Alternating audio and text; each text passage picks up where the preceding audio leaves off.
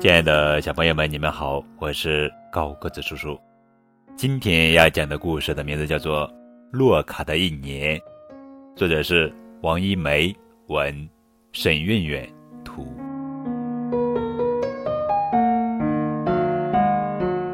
小熊洛卡住在野栗子树旁边的小屋里。夏天，野栗子树上结满了果实。啪嗒，一颗很大很大的野栗子敲响了小熊的屋顶，打碎了一片瓦。野栗子从屋顶蹦到了小熊家的床底下。一缕阳光透过屋顶的小洞照射在小熊家的地板上，地板上出现了一只小鸟的身影。小鸟站在屋顶上问：洛卡，能把那颗野栗子还给我吗？洛卡问：这是你的栗子吗？不是，可是我等了很久很久，就是为了等它长熟。小鸟回答说，要知道它敲碎了我的瓦。洛卡看着屋顶上的小洞回答。小鸟知道洛卡生气了，就飞走了。转眼到了秋天，野栗子树的叶子开始变黄，一片一片地飘落下来。有一片带着水珠的叶子飘进了洛卡家的窗户。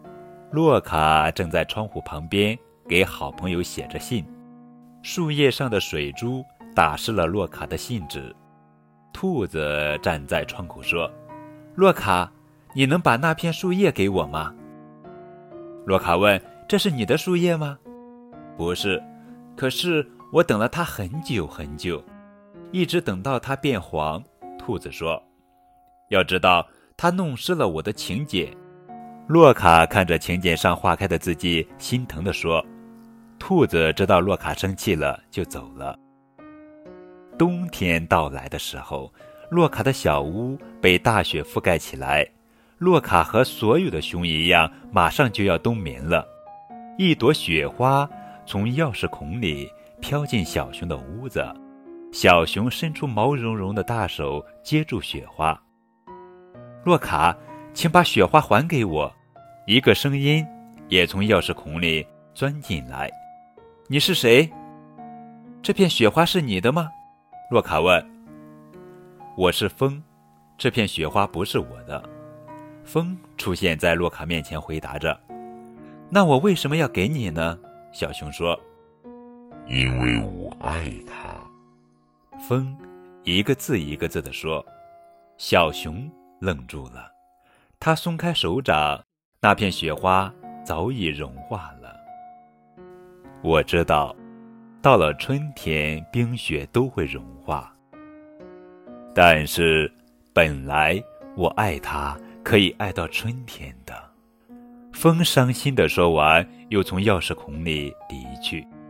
小熊听着风的声音，呼呼地远去。心里也觉得伤心起来。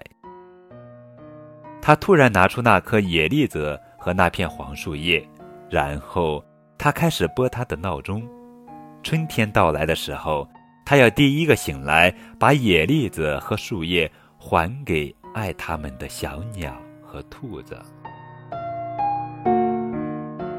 王一梅阿姨说，放弃也是一种爱。小鸟等一个野栗子成熟，等了很久。兔子等一片树叶变黄，等了很久。